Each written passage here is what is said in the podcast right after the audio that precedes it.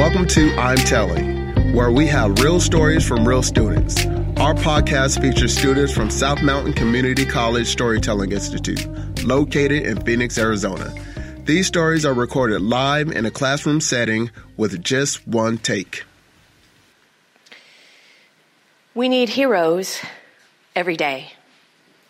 And that was never more clear than 1917 in Halifax, Nova Scotia. It was a beautiful, clear, cold day, as most winter days are in Nova Scotia. It was a bustling boomtown because World War I, the war to end all wars, had created an industry. Halifax was the jumping-off point for Canada, for troops and supplies, convoying across the Atlantic to Europe. And so it had come alive and built up like a boomtown, like nothing you'd ever seen. So busy, in fact, that they had built the train station all the way down into Pier 6. And on this particular clear, beautiful day, as you might expect, just before 9 o'clock, the town was buzzing. Kids going off to school, nannies are walking their charges, mothers are bustling around doing their housework around the home, businessmen out doing their business, troublemakers, the boys cutting class, down by the port, doing their thing. And they all noticed at about 8:45 that two ships in the channel had collided. This is quite unusual, amazing even, and it was quite the spectacle. One of the ships caught immediately on fire and began drifting towards Pier 6, right next to the port, right where the train station was. The fire department had arrived. Kids were all gathered around. Families were all gathered. School children peering out windows. Housewives not doing their housework. All looking out because Halifax was like a big bowl looking down into the harbor, watching this ship that was on fire. What they didn't know, tragically, was this was an ammunition ship filled to the rim with the deadliest explosives known to mankind at the time.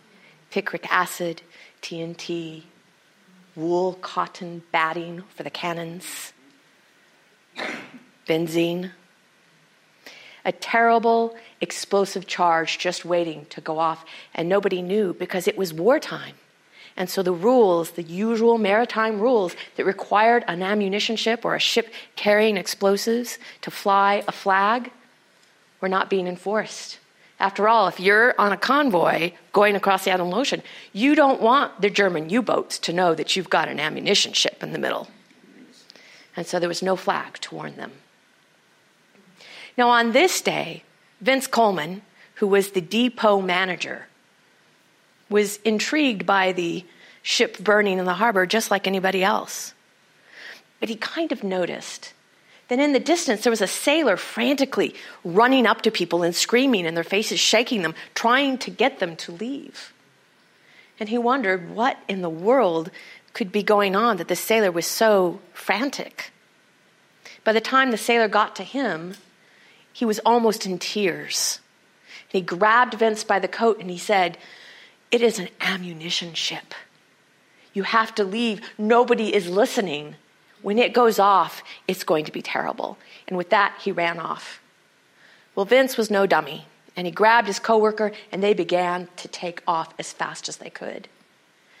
And then he stopped because he remembered there was a passenger train coming in 10 minutes with 300 people on it.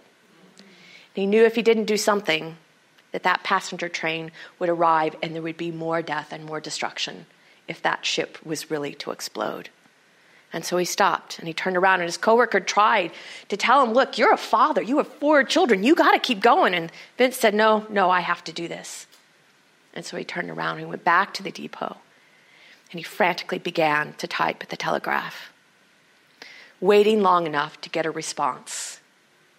Once he got the response, he ran off trying to find shelter. Well, at 9:06, indeed, the ship did explode, the Mont Blanc. And a big, tremendous force that registered 3.6 on the Richter scale created a tsunami 20 feet tall that created untold damage The blast destroyed everything for 3/4 of a mile in a circumference. The anchor was blown so far and so high that it was found 1.5 miles in a field on the other side of Halifax. 1,950 people perished immediately. Over 9,000 people were injured. All those faces pressed to windows, looking out. Most of them had major eye damage. Now, this explosion was so terrible, it became known as the explosion largest to ever have been created by man.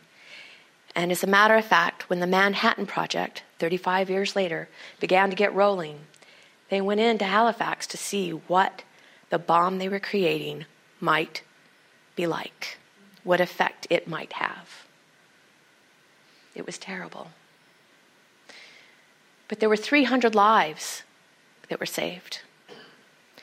At least 300 lives, because when he was done with that telegram went far and wide. It not only stopped the train it was meant to stop, but it also got the word out that something terrible was happening in Halifax. And so aid came that much faster from across Canada and the northern United States. When he left that day, he kissed his wife goodbye. He had no idea he'd be a hero. He was just going to work. In his last telegram, he said, "Stop all of the trains. Stop. Ammunition ship on fire in the harbor heading towards Pier 6 will explode. Stop. Guess this will be my last telegraph. Stop. Goodbye, boys. Stop."